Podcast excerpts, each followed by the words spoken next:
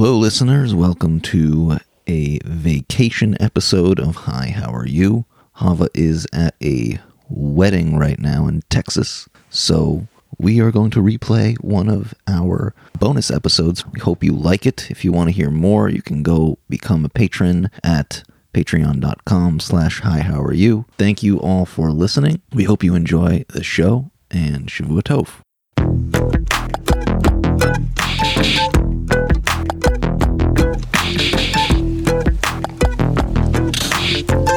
your Bibles.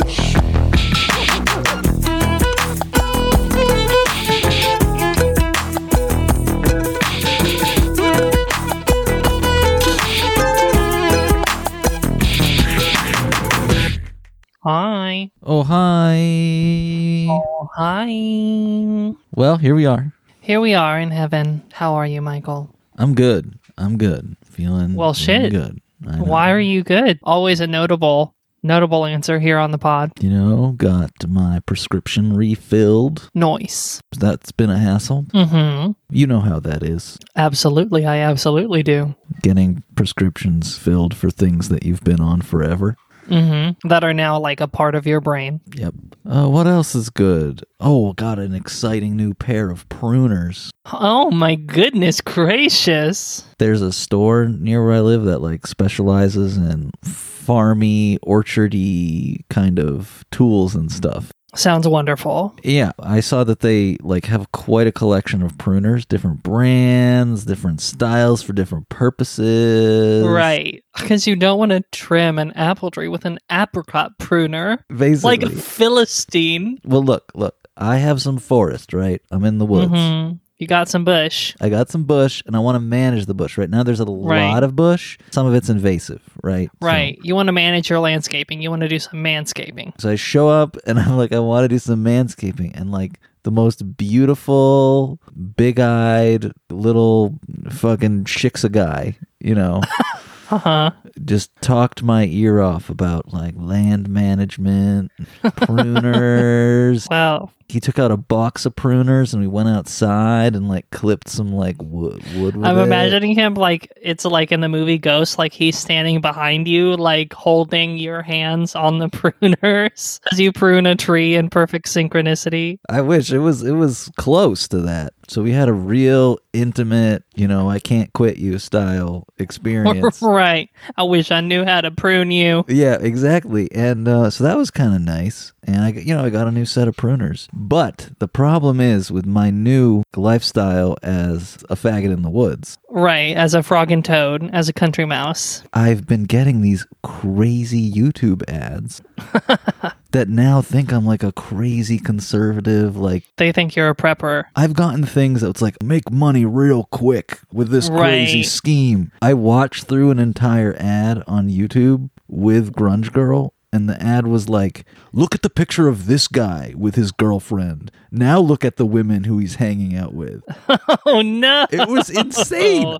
Look at what kind of bitches you can get if you get the premium pruners. It started off with just like, "Hey, do you like saws? Maybe you should buy a saw." And then within 2 weeks it had escalated to like ditch your woman, join this multi-level marketing scheme. It's been weird, so, you know. Yeah, that is a strange journey. Resist, resist the allure. Yeah, I mean, I'm resisting the ads. It's hard to resist, you know, The boy at the pruning shop. whatever his name is, probably Asher or something like that. Oh my god, probably. Wow, can't wait to meet Asher at the next family dinner. I know, I know. How, how are you, Hava? Baruch Hashem, I'm well. I got to hang out with a friend just now and we went to Chipotle. and that was nice. My mouth is healing up. It's not 100% healed, but it's like 80% healed now, which is nice. Oh, that's good. I've been playing a new zombie shooting game with a good friend of mine, like cooperatively shooting zombies in a video game, and I have found that uh, intensely enjoyable. It's a game that's really good at getting my brain to release adrenaline, which feels really good. It turns out Really? feels really good. Yeah, I really. It's like getting to watch a scary movie, but I get to win the scary movie. You know, I get to be the final girl. Is it scary? Yeah, it's I mean, it's much more actiony than it is suspenseful. For those of you out there wondering, the game is Back for Blood. It'll be like 10% of the time you're like creeping through someplace trying to be like, okay, I hope no zombies pop out of here. And then 90% of the time it's like literally 200 zombies are coming at you on the screen and you're just like mowing down enormous crowds of zombies. That sounds fun. It is a blast and a half in my experience. And you know, between all that I'm like doing my usual Talmud bullshit, you know, um getting ready to go to Texas for my brother's wedding. Very nervous for that. I guess we're going to have to take a week off from the pod for that. Oh, we are. Okay, yeah, sure. We can do I don't know what we're gonna do instead, but it I I am not gonna have the mental wherewithal to record a podcast episode. That's fine. We'll just we'll just release some stuff and it'll be fine. Yeah. We'll figure it Yeah. out. But yeah, things are good. Things are good. Everything's coming up, Hava. That's great. That's good. Yeah. And zombies. Hava and zombies. I guess it makes sense that zombies are back in. It's funny, zombies were in before the pandemic, Mm-hmm. but pandemic is very zombie Yeah, I mean, this is the continuation of a long-standing zombie series. This is the third in a series of zombie games, so it is sort of tracking the rise and fall of the zombie phenomenon. Like whenever it's zombie time, you know, they release another game. Although it's kind of funny. Their previous game had a lot more like political subtext, like felt a lot more like a Katrina commentary with some of the things they were saying with their settings and storylines. And this one is a little bit more, it does not seem to be having as much social relevance. It's just like you're killing zombies and that's it. Oh, here's an idea. What if okay, an island game like uh what's that game I was obsessed with for a while that you also Animal played? Crossing? Yeah, like Animal Crossing, but it's an island that you got to because you escaped uh, a zombie apocalypse and now you have to maintain and fortify the island Mm-hmm. from zombies. But it's like also kind of light and lighthearted. Like you're not going to die. They just kind of You're describing the entire survival horror genre. this is like one of those All right. things where people like invent great things that have already been invented. You know, like what if we had a device that was like an electronic letter that you could send to your friends instantaneously? fine, fine. Well, let me instead teach you something that you don't already. know. God, please blow my mind. Okay, Bava Kamma.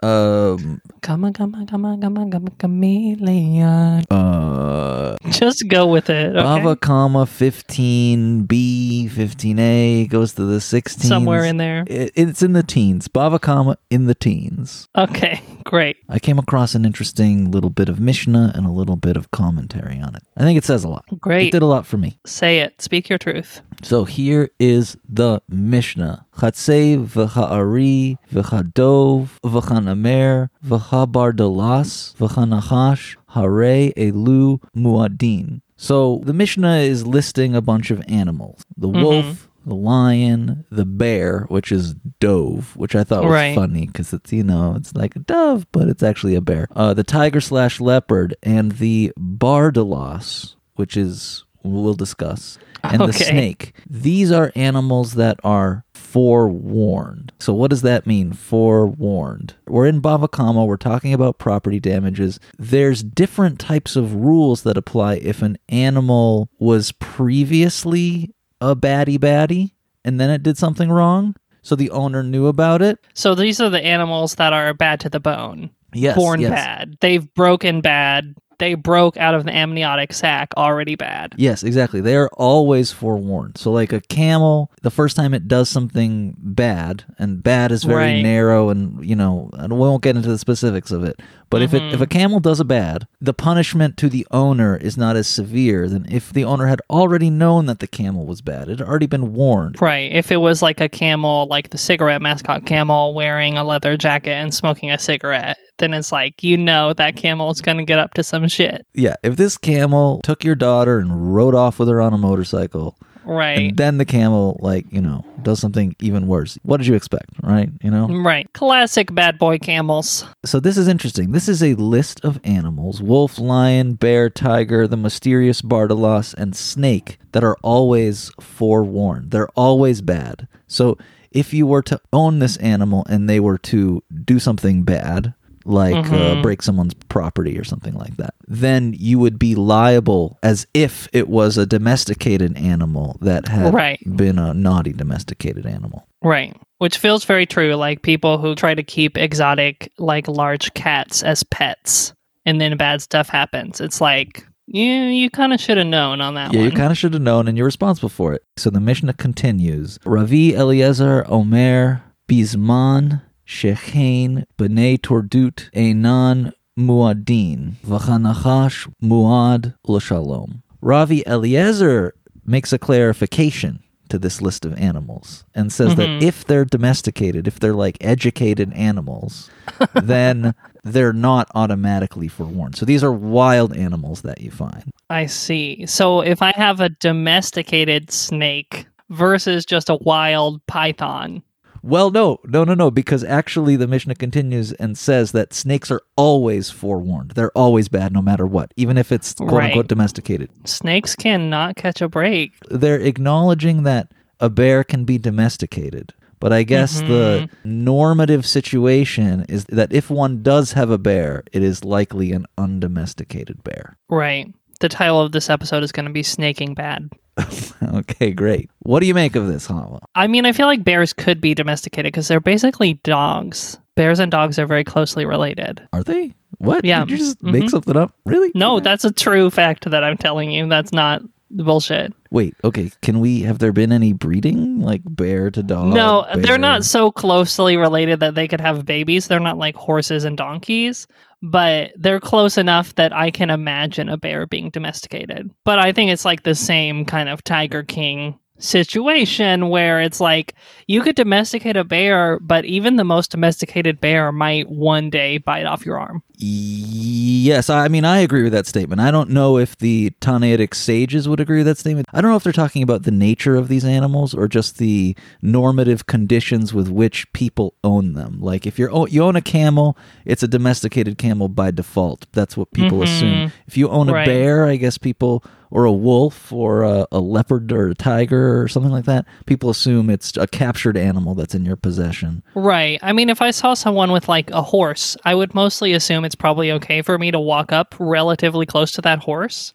If I saw someone with a bear, they would have to convince me to walk up to the bear. Yeah, yeah. I think there's lots of questions here like what about an undomesticated camel or an Right. horse? what about wild camels that are wild at heart? if I was in the Stom, that would be my follow-up question to this Mishnah. Right. But anyway, the Gemara grapples with this interesting Mishnah and says, Hazev v'ha'ari v'kula ma bardalas amar Rav Yehuda nafraza amar Rav Yosef afa. Oh, right. I completely forgot about our mystery animal, which in my head is a platypus I hope so. Or yeah, or, narwhal, or like a unicorn. Or a manatee or something cool. Right. I don't think the rabbis knew about narwhals, sadly. Uh, they didn't? I mean, narwhals are pretty far north. Uh, I don't know. This is a research question for Yeah. after the pod if the rabbis could have encountered a narwhal. the uh, Gemara is saying, okay, the Mishnah lists all these animals, etc., etc., blah, blah, blah.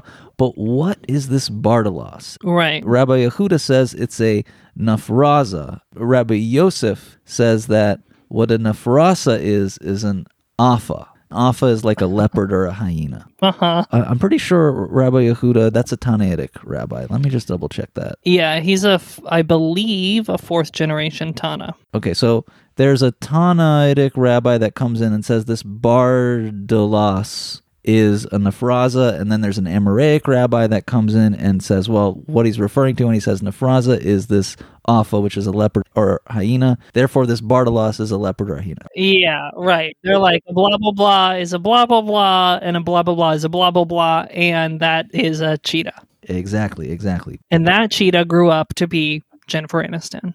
But we have a problem. Okay, Okay, I just heard that. it entered my head. Thank you. you're welcome. Okay, we have a problem. Matacha Rav Meir Omar Af Ha Tzavua Rav Eliezer Omer Af Ha Nachash V'Amar Rav Yosef Tza'ua Zu Afa. So there's an ob- an objection that's raised. Okay. In a Baraita that's related to this list of animals that i- are discussed as like the baddest of the bad, Right. Another zoological Baraita. Mhm. Rabbi Meir says there's also this animal called the tzavua. Okay. Of course. I saw a herd of those on my porch this morning, and I thought there is a herd of big, beautiful tsavuas. Big, bad, and beautiful. Tzavua. Yeah. I mean, that goes without saying. Uh, absolutely. A- apparently. I mean, if you're a scholar. Oh, right. I mean, I knew, of course, because I have all the Mishnah and Baraita material memorized. I thought there's some big, beautiful tsavuas. I better lock my door. I feel like a tzavua is totally something you call like a sexy lady. You know what I mean? Like, oh my god, what a tzavua! Look at the tsavuas on you. Rabbi Meir adds tzavua to the list. Rav Eliezer says also the snake, which is kind of weird because snake was already on the list. Like, what, what the fuck's wrong Rabbi with you, Eliezer Eliezer? has like been sleeping in the yeshiva this whole Yeah. time, and he wakes up and hears everyone talking about animals, and he's just like, "And snakes, Oh, snakes too, God. you guys." They do clarify what was going on there. They have an explanation. We're not going to go into it why he's repeating the Mishnah. But the last line is Amar Rav Yosef Tzavua zu Afa. Rav Yosef says this Tzavua is an Afa. It's a hyena Oh my god, how many leopard. names did they have for this fucking creature? Well, here's the here's the contradiction. Rav Yosef is like, oh, in the first list of five, that mystery one, the Bardalos, that's a hyena. Right. slash leopard. Oh, in this continuation in a Baraita, this thing that Rabbi Meir adds to the list, that's a hyena.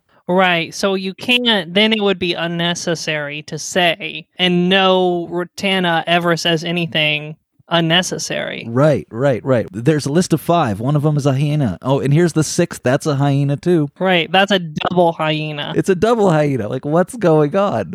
What is going on here? right. So I will tell you what's going on, and I love it. Please, God. There's a Tzavua breaking into my home right now, and I need you to explain tell, this tell you what it is. so that I can know what it is. Okay, I'm just gonna read you the English Shava. Great. This is all a big setup. The Gemara explains it is not difficult. In the Baraita, Rabbi Meir is referring to a male hyena.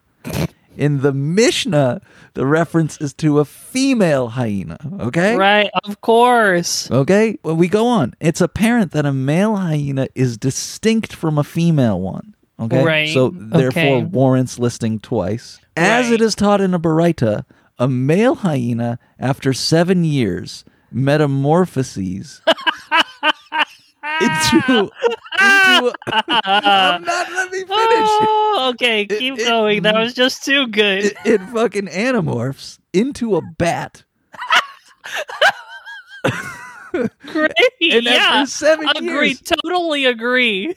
After seven years, the bat anamorphs into an herb, an herbivorous bat, an herbaceous bat. So Oh, first it was a bat Of that ate insects. Now it's a fucking fucking vegetarian bat, right? Right. And then it's reincarnated as a cat. And then it's reincarnated as a whale. No, And then the whale's reincarnated as a female hyena.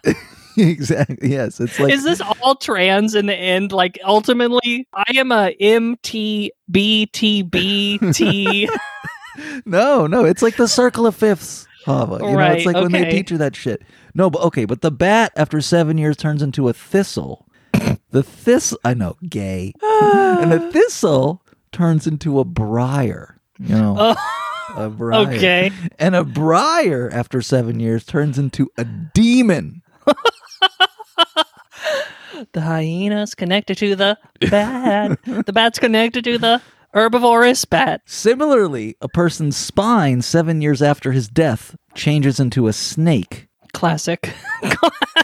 That's why I am donating my body to science so they can observe the spine to serpent transformation. Well, well, well, Hava, that may not work for you because the Gemara clarifies and says this matter applies only to the case where the person did not bow during the blessing of Thanksgiving, the 18th Oh, blessing shit. of the Amidah prayer. Wow. Well, people will know, I guess, after I die, whether or not I bow during the Amidah by whether my spine turns into a snake or not. Apparently, by inference, it seems that a Mhm. female hyena does not go through this metamorphic process. Right. They're much more stable. They mature earlier. So, yeah, anyway, there you go. What I like about this What? There's many things. to There's a lot to There's a- love. there's a lot to love here. I love the kind of really, really sharp picking up on this person is repeating themselves in a fashion that makes us think that they think they're listing two separate things. So what's going on here? And then the explanation ends up being, Completely batshit, so to speak. yeah, there you go. Yeah, I mean, I'm still sort of not clear